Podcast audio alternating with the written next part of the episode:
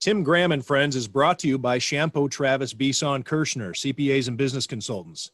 CTBK is the leading accounting firm with a growing team of accountants and business consultants with roots in Amherst, New York. CTBK pairs every project with a focus on a human connection between its team and the client.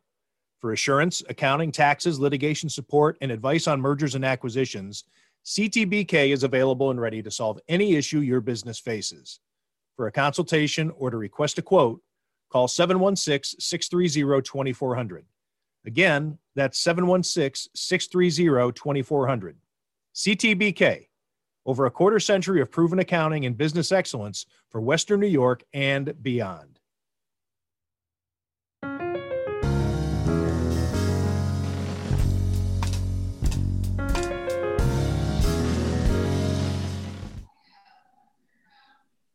Welcome, everybody, to Tim Graham and Friends, brought to you by CTBK, post Super Bowl edition. We have a special guest with us today. It's Bills tight end Lee Smith joining us from his home in where where are you? Because you told me you're Eastern time zone, but I thought you were in you were in the Tennessee. I'm in Knoxville, so Nashville is uh, is central, but over here in uh, Knoxville on the east side of the state, we're oh, Eastern. Okay, What's up with Tennessee doing that, splitting it down the middle? You gotta, I mean, don't you? You got to do business in your state on two different time zones. Yeah, man. Hey, we're just our little nook and cranny down here. I guess we're not big and bad enough to decide where the line goes for the time zone issue. So we just adapt. It's uh, it's it's not right through the city. It's kind of through the rural part of our state. So um, so you can you can start driving out into the country, and I'm sure those folks have issues, but in the big cities, we're uh, we're pretty solid. well, I think we've learned uh, if anybody who flips on the news over the last few years, you're going to have issues whether you're in the city or in the country. It doesn't. You're going to find uh, people you don't agree with everywhere. Yeah, uh, hey, we'll stay away from that one. Yeah, that's right. It's one of the few things I learned from my father uh, was uh, don't talk religion and don't talk politics. So we'll steer clear of both of those issues, especially if anybody down here has been drinking, which I'm not ruling out. Um, just uh, want to remind everybody that uh, joined here with uh, Matthew Fairburn, also the athletic, he covers the Bills, and Jonah Bronstein of Bronstein and Bronstein, your sports writing injury attorneys. Um, Lee, uh, they're fresh in your mind. Uh, what uh, what were just we'll just do general thoughts about last night's game, and I'm guessing that in watching that game, you're reflecting on it through the lens of your own experience with the Bills and coming one game away from from that platform. Yeah, man. You know, I can't lie to you. Uh, you know, I don't have much interest in watching the Super Bowl ever, and I, I sure didn't this year when, when we were so close. You know, it's sure nice to be home in Tennessee with my family, and all my kids have been playing with all their buddies and friends and seeing grandmas and grandpas all week here. So last two weeks. So that part's been good, but you know, I'd have much rather been in Florida, right, along with all my teammates you know, I, I, always go back to Josh and the season he put together and how much he developed this year with with Diggs coming over, and it was just it just seemed like this was our year, right? I think we all felt it, and then you know that that wasn't the way it turned out. So I wasn't super interested in watching the game. I watched bits and pieces of it. You know, my wife kept elbowing me at certain moments as I would fall asleep uh, during most of it, but but I watched most of the second half once I kind of woke up from my little power nap, and you know, it just I feel like Kansas City was us from two weeks ago. They just, for whatever reason, it wasn't their night. They couldn't get it going. Uh, you know, uh, they, they kind of took care of Tyreek with some defensive stuff. Just kind of like I felt like Kansas City had a good plan for for Bees and Steph, and you know, just it just wasn't their night. And you know, the last person you want to see in a Super Bowl, I've told everybody this that's asked me the last few days is number twelve. So, uh, you know, he did it again. I'm, I'm, a big fan of elite players in every sport. LeBron, him, Michael Jordan. You know, I'm not a big baseball fan, but just dudes that take over and, and dudes that that put together, you know, multiple championships. They're fun to watch because you just see why they're different and why they're so special. So I'm sure glad he wasn't in a Patriot uniform winning it again, you know, being a Bills player. But it was cool just to watch that man at 43 years old go win another one. It's wild. he was an old man when you were drafted by the Patriots nine years ago old by football standards anyway. People were probably talking about, hey, how many more years do we have of Tom Brady back then? Uh, what was, how would you describe or what did you absorb from Tom Brady or observe in that in that time that you were there before you joined the Bills? Yeah, you know, the two players throughout my career were Tom and then Charles Woodson that I was around that are those 15 plus year first ballot Hall of Fame guys, right? And um, and Charles was a lot nicer to me than Tom. We'll put it that way. You know, I was a young dumb rookie that was in Tom's way, and you know, from guys I know that played with Peyton and, and being with Tom for a very short amount of time. It was the lockout year when I got drafted. So the only time I was in New England was training camp and they released me and I ended up being, you know, a Buffalo Bill for the next four years. So, but I'll tell you one thing, man, re- regardless of, uh, regardless of how, you know, hard he is on his team, I can, after watching that Michael Jordan documentary, I told my wife last night when, when that game ended and I, you know, I saw the smile on his face and I saw the way he was looking at his teammates. It reminds me a lot of when, you know, Michael Jordan said, "Listen, guys, it's not easy to be Michael Jordan. It's it's at times I'm on an island over here by myself, and you know, am I allowed to use, am I allowed to swear on here? I hope so. Yeah, yeah, yeah, yeah. You know, Michael Jordan's like, I'm always the, I'm always the asshole, but guess what? Nobody's happier for the Steve Kerrs and Dennis Rodmans and Scottie Pippens than me when we hold that trophy up. Yeah, I'm hard to deal with. You know, every other day of the year when we're in the gym and we're working, but by God, nobody's happier than me when all my teammates get to hold that trophy up. So that, that's how that's how Tom is, man. He he's hard on you. He has zero interest in you getting in his way or screwing up one play of practice. And uh, and there's a reason he is the greatest quarterback in the history of our game, and the reason he just won his seventh championship. I mean, it's insane. So um, you look at all the Hall of Fame quarterbacks, and I mean, this dude, they just can't touch him. It's wild. So uh, championship wise, that is, you know, and uh, it's it's just it's just cool to watch the ultra competitive leader that just demands so much of guys, and just getting to see him when he's, you know, got a big smile on his face and, and happy for his teammates is, is cool. Like I said, being a Bills player and being a Bills fan, I know, you know, do not want to rate, rant and rave about Tom Brady, but my God, you got to give the guy credit.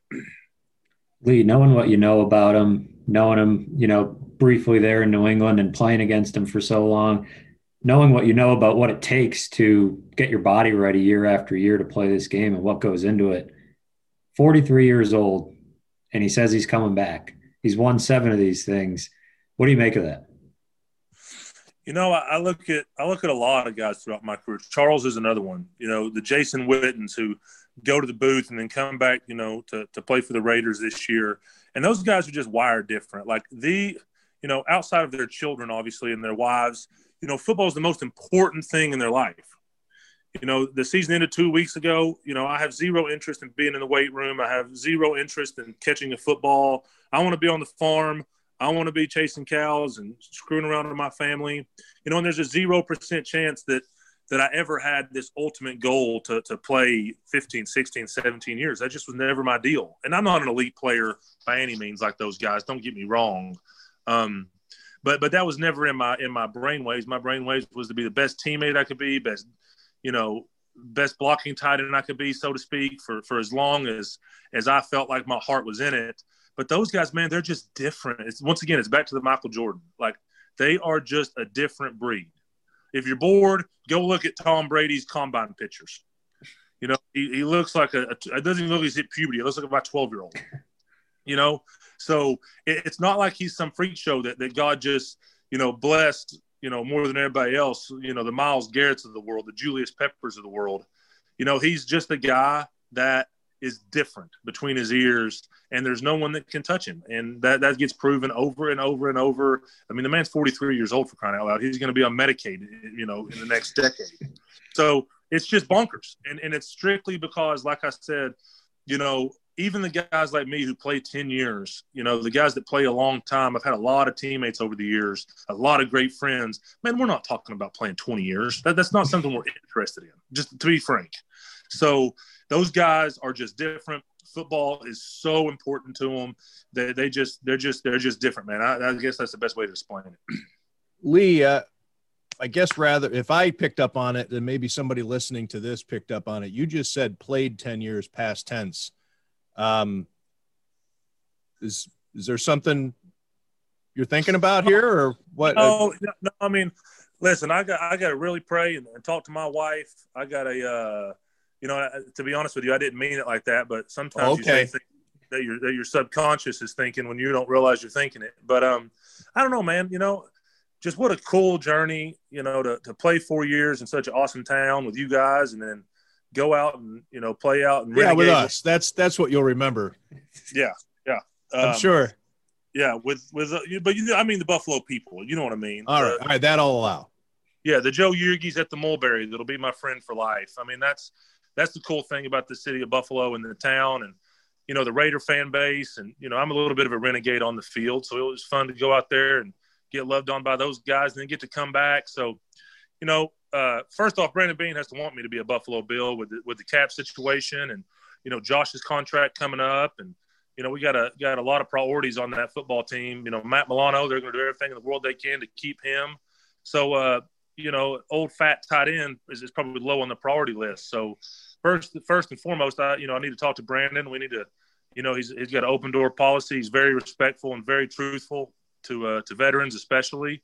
So so who knows if the Bills want me back, right? I mean that's that's one thing to this whole deal. And then another thing is my 12 year old son, who I watched play basketball the other day. I had a hell of a lot more fun watching him ball than I've had playing ball myself in years. So uh, I got to pray about it. I got to first and foremost make sure my wife is all in uh, to, to go on another journey if, if that's what we want to do.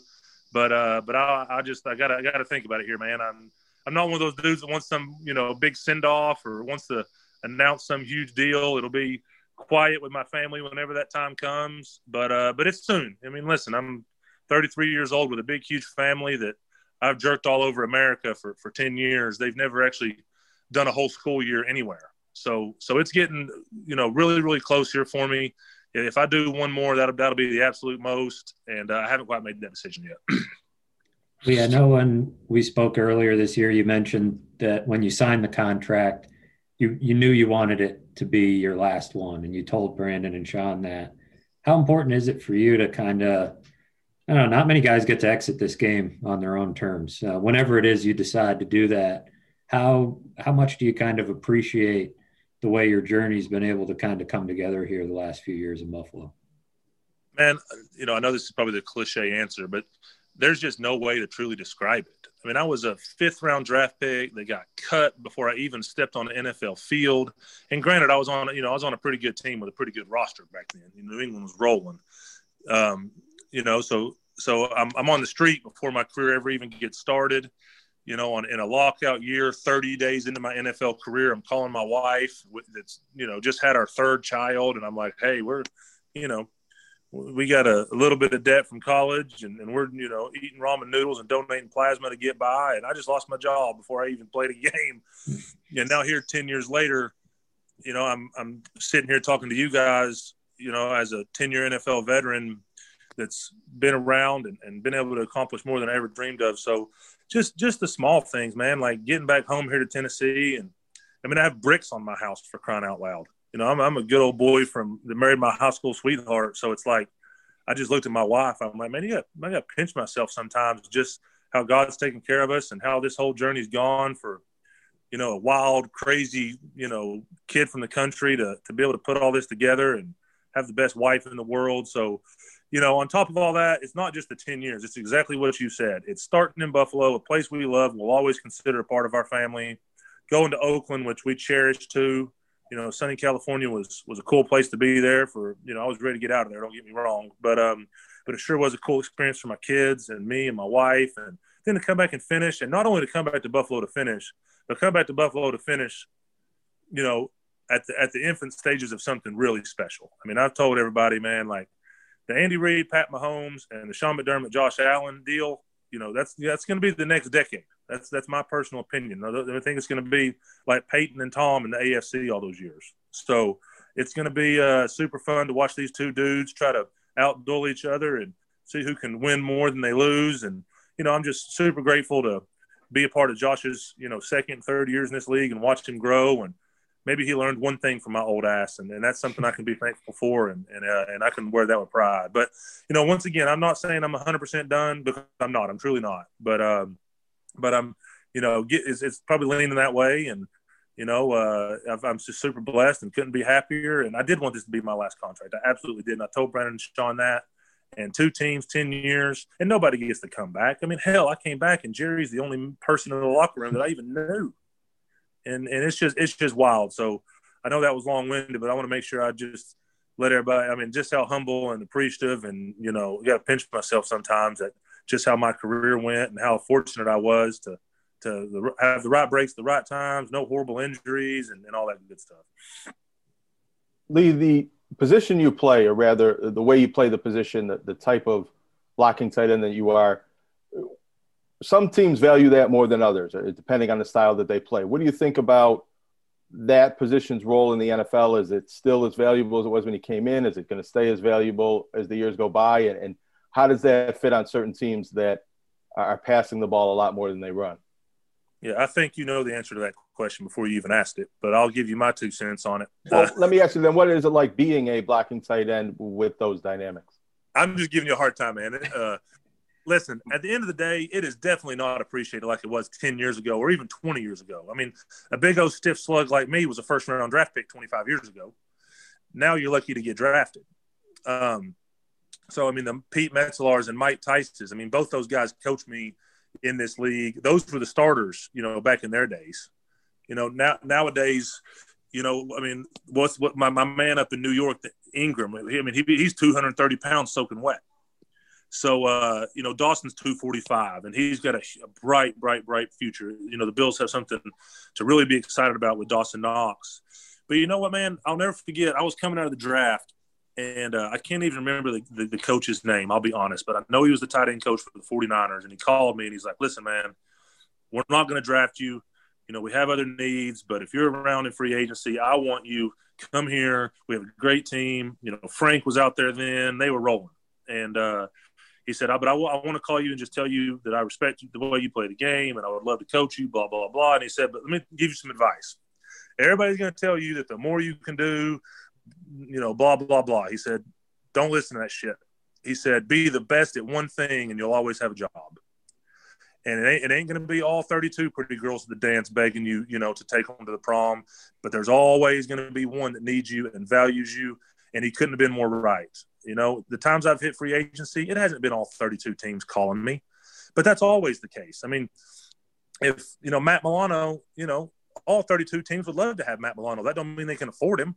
So he's going to have two, three, four teams bid for his services. No different than when Tom hit free agency last year. I mean, who would think that not all 32 teams would call Tom Brady, right? But but that's not the case. That's not the way free agency goes in our league. There's so many great players. But for the niche guys like me, you know, and I'm sure I'm not comparing myself to Tom Brady or Matt Milano. They're much better players than I am. But at the end of the day, the niche players that have their roles – you know, the fullback position is the one that worries me. I'll be honest with you. That's the one that uh, that worries me the most. That it'll be extinct, you know, one of these days. But I, I just have a gut feeling that you know there'll be enough avatars like Derrick Henry in the world that you know teams are going to want to have a, a tight end that can put his hand in the dirt. Are they going to be 280 pounds like me five, six years from now? Probably not. But I think uh, although you know you got to pass the ball to win in this league, and it's definitely not valued like it used to be that would be the advice I give some of these young players is now listen, I'm not telling you not to be good at everything now. You know, if special teams, whatever you can do to help the team win, do it. The more you can do that, that's great. But if you can find a little niche and you can be the best in the world at something, or you can be, you know, really, really, really good at one thing, there's always going to be a team out there that, that wants your services. Let me give you a stat. I looked it up right before we came on uh, because I was looking at your career numbers and something jumped out at me regarding – uh, how often you catch the ball when it is thrown to you, and then how often that is a touchdown. Since you entered the league in 2011, of all NFL players who have at least 10 receptions, you rank 20th in the entire league at 83.1% catching the ball when you're targeted. You want to add on the, anybody who's scored at least 10 touchdowns, and Lee Smith, number one since 2011, entering the league not only does he catch the ball 83.1% of the time, but every 6.4 receptions is a touchdown. Nobody else is better than that when you combine those two numbers. Although I don't want to just say that you're way far ahead. Robert Tonyan is right behind you at 82.5%. He's got 13 touchdowns. Um, but other than that, it is you got to go down to Austin Ekeler Um, at uh, proficiency of of catching the ball when when it's thrown to you and also turning it into a touchdown. Comments. You know, I'm not gonna I'm not gonna toot my own horn on that. You know, I'm I'm a big like I said, I'm a big mauler. You know, that's that. You know, defensive coordinators and defensive coaches that you know typically when I have a big catch or a touchdown, they'll always come up and, and talk trash and get in my ear after the game, like, man, I can't believe y'all did us that way. They ain't thrown the ball to you in five weeks, blah, blah, blah. You know, so, you know, it's not like I'm some guy that defenses are planning for by any means. Typically, when I catch a little pass, you know, the coaches will take it out of the playbook for a few weeks until the, you know, it, it gets off the most recent tape so we it's can throw it back play. in. Yeah, man. Throwing to You use know, a trick play. So I'm, I'm not much I'm not much past the, an offensive lineman getting thrown the ball, uh, but you know I, I had a dad that, that played professional football. You know I had footballs thrown at me my whole life. You know I've always said you know if I could run out of my own shadow I'd have a Ferrari in the garage. Just kidding around, but um you know I've I've never had any issues catching the ball. That's always been something that kind of came easy to me. But uh but I just knew that at the end of the day, if I wanted to have a career in this business, it was going to be putting my hands on people and being the best teammate, best man I could be, best leader I could be. I always felt like the leadership aspect would truly help me at some point in my career. And I'm thankful for Sean and Brandon that they actually value that because it's not valued everywhere, you know, especially surely not at the salary I've been making the last couple years. So, um, you know, I appreciate those two guys and I try to give them the best of myself, you know, the last two years. And hopefully I left a small imprint on the team to, to help these guys. If I do decide to go on, if they do want me back, then that's going to be something that that I got to make sure I'm all in because I will not let anybody in that building down. Uh, you know, I had my grumpy moments this year, you know, as the older guy on the team, and uh, and I want to make sure that I'm that I'm able to give them the absolute best Lee Smith if they want me back, and that's something that we can talk about. So, um, so, but yeah, man, I'm not sure that I deserve much credit. You know, I'm sure most of the balls that that didn't get completed you know, was was probably when I was in pass protection and they threw it in my ankle so they wouldn't get an intentional grounding. And then the 83% were probably when no one was near me. So, so uh, I don't think I need much credit for that. Besides the fact that, uh, you know, I don't drop it very often, but I gotta I gotta be really open to catch it because these these guys cover me. You know, I can't get away from them. It's kind of like those uh, low post basketball players with the high field goal percentages because they dunk it all the time. You know, it's uh, high percentage plays all the time. Yeah, no doubt.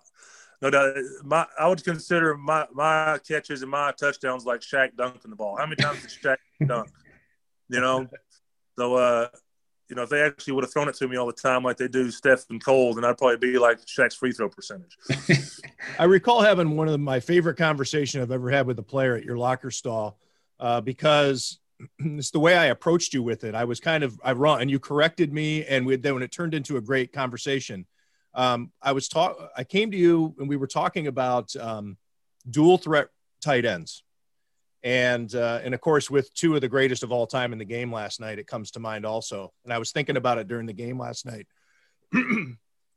and um, you were telling me about, or I, I made it a point to say it's about hands. Like what's wrong with the what's wrong with a guy who's not a two time? I mean, does he? Why can't? And you said it wasn't about hands; it's about separation and that pretty much anybody who plays tight end in the NFL is a really good receiver. Uh, but it's a it has to do with whether or not he can get any kind of separation. And um, I just remember we then talked for 20 minutes about the the art of a tight end trying to lumber away from a you know a smaller linebacker or a nickel you know defensive back. Um, anyways, um, we had two guys last night who were the greatest of all time. Um, Gronk had a big day. I think a lot of people viewed that as maybe a passing of the torch too.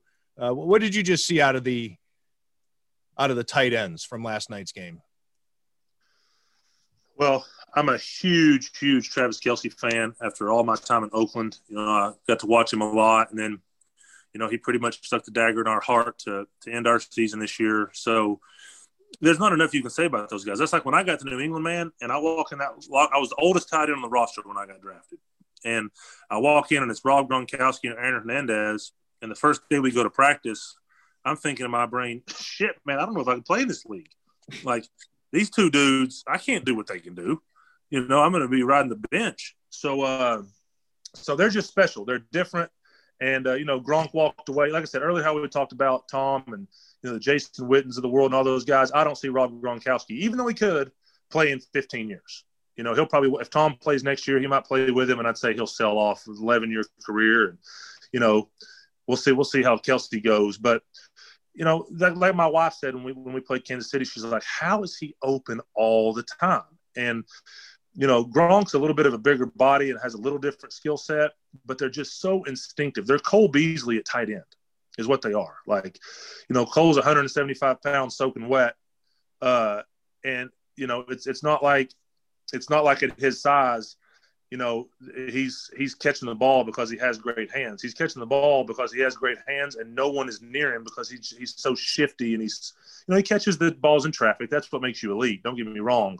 Every once in a while, quarterback has to trust their receiver, especially tight end with big bodies, and just throw it up. But these dudes like Bees and and you know the the Stephs of the world, and then back to Gronk and uh, Kelce who can put their feet in the dirt. And and you know they highlighted Gronk in the run game a couple times last night. And then, the, I mean, the guy's blocking defensive ends one second and scoring two touchdowns in the Super Bowl the next. So he's just a freak show. He's uh, he's a freak show. They're, the way they understand defense, because it's like calculus, man. You're not just doing two plus two when you walk up to the line, understanding where the defenders are going to be. It's it's AP calculus, and the Beasleys and Gronkowski's and Travis Kelce's of the world that understand where the holes are going to be, and the quarterbacks trust them. It's almost not fair. Lee, you mentioned Dawson Knox has a bright future, and people um, people seem ready to write him off two years in. And I'm curious what you've seen up close, um, watching this guy develop, that gives you the the confidence and the belief that he can overcome. You know, he's been through a lot with injuries, and he had COVID this year. And um, what makes you think he's going to pull through this and and become the player that that he was drafted to be? Yeah, man. Uh, number one, he's a freak athletically, uh, and then you know he did. I don't think I don't think he's ever scored a touchdown in his life until his rookie season in the NFL. How crazy is that? You know, I'm pretty sure that stat is correct. Uh, if you go back and look at just how much ball he's played in his life before he got to the NFL, it's not very much. I mean, I had an NFL football playing dad. I've you know played a lot, a lot of ball. Played all five of my years in college. You know, Dawson left early from Ole Miss, so you know the, the amount of football this guy has really played and the amount of balls he's caught in live action is, is not that many man until he got to the nfl it's, it's crazy just how natural things become the more you do them and uh, dribbling a basketball shooting free throws you know catching footballs are no different. It's all about repetition and just doing it over and over and over and over to where it becomes second nature. So um, you know i don't i don't know what what the big issues are with dawson out there you know, I'll, I'll come on your guys' show and, and, hang out for a minute because, you know, you guys have always been good to me. But as far as, uh, you know, sticking my nose in the media and caring about everybody's opinions out there, that's not really ever been my deal. So I don't know what the knock is. I don't know what, what people are worried about with Dawson. I just know the kid is extremely talented, a freak show athlete that can separate. When he gets the ball in his hands, there's no little guys that want to tackle him because he's made that very apparent that he's going to try to put his hand through your face so, um, so he has a bright future. He just needs more and more and more repetition. And you know, listen, when you got the best receiver room in the league, you know the young tight end gets left out, guys. That's just the way it goes. There's only so many balls to go around. Give Dawson 20 of Steph's balls and, and see how Steph acts. You know, uh, elite receivers want the rock. Bees and uh, Steph will both tell you that. That's no secret. So, you know, Dawson uh, Dawson has to take big advantages of his opportunities. If you if you catch 30 balls and you drop 10 of them, everybody thinks you you know you can't catch. If you catch 80 balls and you drop 10 of them, then you know no one notices. So that's been, I think, a little bit of the issue with Doss is just that his opportunities haven't been as expansive as some other young tight ends that didn't have as many receivers around them. But I'm telling you right now, guys, mark my words, etch it in stone the more the more balls this guy catches in live action and the more repetition he gets at the tight end position in this league, it's it's going to be really, really, really fun to watch him play. And I promise you, no one will be able to cover him. What did you think about the Buccaneers' ability to run last night? You mentioned uh, highlighting Gronk a couple of times as a blocker. Um, we hadn't seen a lot of smash mouth football really uh, through the playoffs, and then the Buccaneers made that a huge part of their formula. Yeah, and you know I'm biased. That's that's my deal. That's you know I'm a big believer in the run game. You know, but but once again, this year was just so was so weird for me personally, and, and you know for the linemen on our team and different people because no one could stop our receivers, and Josh was rolling, and you know that's that's one thing Daboll you know always said was we're going to do what we got to do to win, guys. I'm I'm not you know calling plays to to make everybody happy. I'm calling plays to win football games, and we won a lot of them this year. So, and you know, there were games that he he'd walk in and they say, "All right, boys, this week we're going to need to run a little bit, especially in the red zone, especially on this down and distance." And typically, we we had decent success. Um, so, uh, so you know, I, I'm I'm a big believer in the run game. You know, especially especially on you know teams that that might have a against teams that might have a weak front or against teams that you know statistically have, have struggled against the run on certain downs and distances, but you know, I just I just think that at the end of the day, nothing is going to work all the time. It's it's like you you watch Kansas City. Who in the hell would have guessed that was going to happen? You know, uh, so just just like us against Kansas City last week. Like sometimes you just have off days. Sometimes what what your bread and butter is, you just need to run here or run there. I remember one one situation yesterday where they just handed it to Fournette three times in a row, first down and and that just gives the lineman a break. It kind of gives the the receivers a breather. It gives Tom, Tom a mental breather. All right, let's give it to this stud in the backfield three times here, real quick. Let him get us another move the chains one more time, and then we'll kind of settle in and try to dust him up in the pass game. So, you know, Brian Daboll will tell you, Byron Leftwich will tell you, Eric Bieniemy will tell you, everybody will tell you that the more balanced your offense is, and the more things you do great, the more chance you've had to win. Because you know, there's certain times that things just aren't working you know, I don't know what it is about momentum, but it's real. And sometimes when you just kind of get off, it's nice to just turn around and hand it to the dang back and say, go run your head against the wall and, and let us get back in this thing. When you think about last night's game, you, it's hard to watch, like you said, being so close. How is it? How do you kind of, you know, take it in when is it more of a, a hopeful thing that the Chiefs are beatable and that, you know, it's that close? Or more frustration, I guess that that that could have been could have been the Bills playing against the Bucks. Yeah, I mean, listen, I, I, I don't know that I ever sat there and thought, man, the the Chiefs are vulnerable. I mean, right. I, you know, I got a lot of buddies still that play for the Las Vegas Raiders who beat them this year, and uh, and you know, I hear all the statistics on the game. Patrick Mahomes has never lost by double digits, and you know all these things, and you know, every everybody wants to to crown him and them as Superman, which I'm not saying that's far off. I think I personally believe Patrick Mahomes, you know, is, is playing the best football in our league right now from top to bottom. And uh, I think I think Josh Allen is is right behind him and, and needs a championship to take that crown, right? So uh, but um but listen, man, you know, they're beatable. Everybody's beatable. You know, how many how many games did uh, Tampa lose this year? Five. Uh, so it, it, was Tampa's day, just like it was Kansas City's day last week again or two weeks ago against us. But absolutely, you know. But but listen, if if if that game gets to get played again, you know, next weekend, who knows how it goes? The NFL's crazy. It's just a wild deal. And like I said, there's just sometimes when you're standing on that sideline, you're like, man, I do not like the way this feels right now. I do not like the energy. I do not like the momentum. And for whatever dang reason, we just can't get going.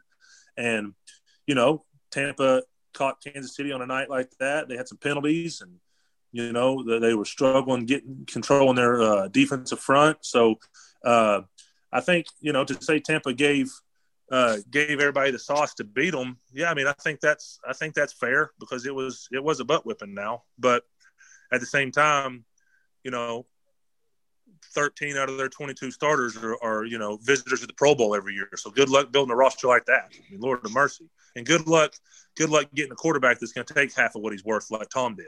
So, uh, so they, they did it the right way down there, man. They won a championship because of it.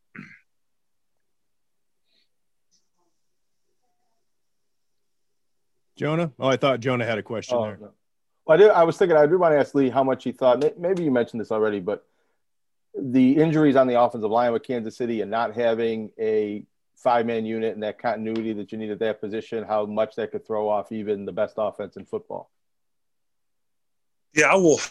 You know, I will never be one of the guys that beats up a backup that has to step in and play because I, I understand just how hard it is to earn a job in this league, much less, you know, be starting in the Super Bowl, whether you were a backup last week or not. But you know, listen, man, three uh, what do they say? Three players will play in a different position in the Super Bowl. You know, the offensive line is a little bit like an orchestra, and when it's rolling and they're on the same page and they're able to pick up games, and I mean, listen, I, I switch sides of the field all day, every day, but you know, it, it's it's like you know Sebastian Janikowski, who's a crazy wild man that I played with in Oakland all those years. Only one hip hurt all the time because he only swung one leg you know, so I'm not saying that it's that comparable, you know, asking him to kick with a different leg, but right on to left, I mean, it's a totally different, it's a totally different body movement, totally different muscles in each, each part of your body. You're just so used to, to kicking and kicking and kicking over and over and over and over on the same side. Then you move sides for the biggest game of your life. And then you got a dude coming off the bench, another guy coming here. So listen, I'm not going to beat up those guys because they played, you know, one of the best fronts in football and, you know, but at the end of the day, absolutely did it make a difference. I mean, you watched the game. last uh last question about the game last night and, and we'll let you go. You got to go chase some cows like you said. Looks like you got some kids who want your attention too so extra grateful that uh, you'd share it with us. Um last night's game the penalties. Um I, am mentioning this because it was a big topic with uh, a lot of the fans on social media. Um, the way that the game was played or called versus uh, your game against the Chiefs and the way that the defensive backs were were not getting away with with holding as much. Um, the types of things that was really uh, a problem uh, for Josh and the receivers and everybody to deal with, having to go against uh, these. They kept they keep using the word sticky. Um, I think that's um, that's a polite way of saying they're holding. Yeah, I mean, listen, man, the, the great head coaches that I've played for throughout my career, they always have a scout report on the referees early in the week. Like, hey, these guys call offensive holding the most. Hey, these guys are a DPI group. Hey, these guys like to keep a tight grip on on the game, and you know they're big personal foul guys. You know those are always those are always the guys that get on my nerves. But uh, and then there's other guys like, hey, these dudes are gonna let you. It's a freaking bar fight, man. Like these guys are gonna let you play. So uh, my suggestion to the NFL would be let the bar fight guys work the Super Bowl, and uh, and I'm, I'm not going to compare it to our game last week, you know, uh, because you know that I, I just don't feel like hey the penalties cost us, and if, if they would have done this or that or whatever the Bills would have been in it. No, Kansas City beat our ass, they did, and um, but at the end of the day, man, I'm a firm believer that in that game especially, especially in that game, the referee, no one should know the referees are on the field they shouldn't be involved. Uh, you know, it's about the two teams that earned their way to get there. Uh, and and it shouldn't be a, a penalty happy game. You can call holding or pass interference on every play if you wanted to. Like it's it's not 1984 Little League where you block with your elbows. Every one of us blocks by grabbing the other man. Like Deion Sanders has been retired a long time. There's no DB that could cover with his arms tied behind his back. Like you have to use your hands. That's how the game of football is played in 2021. So, uh, me personally, I thought it was a little excessive. You know, I, I don't mind to to give the refs a hard time when it's not my game because you know I'm not big on making excuses after losses when I personally played in the game. But the fact that I was sitting on the couch watching it, unfortunately, instead of being there, I think uh, that my main thing is you know referees shouldn't be noticed in a game, uh, especially not that game and that uh, that you know, not saying it wasn't you know defense, it wasn't pass interference, and obviously most of the calls, if you truly watch them, they were warranted. It wasn't like they were you know making bogus bogus calls, but at the same time, I felt like it was a lot of penalties they could have let go and let the guys play, and uh, and then maybe that uh maybe that bad boy would have been a little closer. and you do raise a good point. Uh, it's not as though the players go into the game wondering how these how how this crew or these individual you can even go position by position you know guy by guy and take a look at what he's called and even use that and have uh, one of your um, offensive quality control guys break down film on the referees. I mean and teams will do that uh, to oh, show oh, yeah. what is a penalty and what is not. So it's not as though you're going into it with the to- like like it's uh, throwing a dart. You you should know what they're what they're willing to call and what they like to call yeah, I mean, if if if the real world understood just how much and how many people are sitting upstairs in these NFL facilities watching every single play, the TV copies, the the referees, the every little word or signal you can pluck, and you know, there's just so much that goes into it behind the scenes before all of us spoiled ass players walk in the building. There's there's a lot of guys working their butts off to give us the tools to to win, but um, but listen, man, I mean, at the end of the in the Super Bowl, there's going to be elite receivers on the field, or else they wouldn't have got there. It's a passing league now. So, in order to cover these elite receivers, you know, either you better have, you know, the best defensive coordinator in the history of time who's got some crazy zone zone coverage dialed up, or you better you better be able to to, to play man a little bit and, and get your hands on people. And in order to stop these elite receivers, you got to get a little handsy, or, or or else you just can't cover them. So, like I said, if receivers are getting tackled, or if dudes are getting drugged to the ground, or if they're truly getting tugged, and that was the intended receiver. I mean, we're giving DPIs last night to, to guys that weren't even the intended receiver in the quarter, quarterback's immediate progression. So it's like, all right, guys, you know, I understand that that your job is to, to throw flags when when penalties occur, but once again, it's not a week eight, you know, non-divisional game. It's the Super Bowl for crying out loud, and uh, and I just I just personally felt like that uh that it was a little little too many yellow papers on the ground. But I'm not a ref, man. Those guys, they're humans too. That's what I always try to tell these guys when they start losing their mind and wanting to kill them in the tunnel and cussing them and going after them. I'm like, hey man, they're a human being, and these are freak show, you know, human, you know, circus creature pro athletes running 22 miles an hour. That they're trying to they're trying to do right by everybody and call the right calls and make sure they're not their number one goal is to not be noticed in that game, right? So the last thing they want to do is miss a call or or make the wrong call and be all over ESPN the next morning. They don't want that. Most it's, of them. most of them. There, you know? there are a couple. Well, that's that's fair, but most of the guys on the back end throwing the flags, they're they're they're not the ones with the white hat getting the attention. They're right. So they, they definitely don't want to be the ones getting getting their name written in on Barstool. So so I give them grace, man. Uh, you know, they, they obviously did the best job they could, and they threw the flags when they thought penalties needed to be called. But my my main thing is, and I'll go back to it again, that game should not be about penalties unless it's you know a very abrasive foul. Let the dudes play. Let it be a bar fight, and that way the best you know for sure the best man wins. Which I, the best man won yesterday. I mean they can't Tampa Bay played their ass off. And it helped you get a power nap in, right? You know, yeah. flags are flying around. It give you an excuse yeah, to not. this is this. Um, it was it was it wasn't fun for me to watch, you know, but uh, but I'm sure that the Tampa Bay players, friends and family and wives loved it. I'm sure Tampa Bay fans loved it, and good for them. Good for Tom Brady. Good for every player on that team, man. You know, it's uh, it's hard to it's hard to win championships in this league, and that Joker's won seven of them, and all those guys get a piece of jewelry no one can ever take from them. So good for them. I just didn't have much fun watching it. What's on the farm? You mentioned the farm very early in this conversation. Do you have cows and stuff already? Yeah, yeah, I got, I got. I'm just, it's a hobby farm, man. It's a place for my kids to pull ticks off their ass and learn how to work and instead of growing up in this fancy neighborhood we live in. So, uh, so yeah, man, it's just a place to take my kids and Lord willing, my grandkids one day and all my buddies when they come in town. That, you know, especially my buddies that grew up in the hood or grew up in the inner city that have that have never been out in the country that uh, you know, I've played with over the years that I can take and and spool and you know, roast a pig on an open flame and shoot a shotgun and catch a fish and all that fun stuff. it's a zoo. It's your own personal zoo. It sounds like it's a little. It's a little. It's a little. I call it redneck heaven up there, man.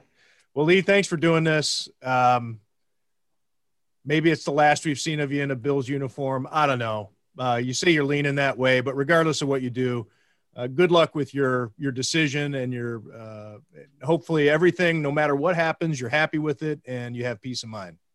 You got it, brother. Thank you, guys. Later. Thanks for doing this. Take care. You got it.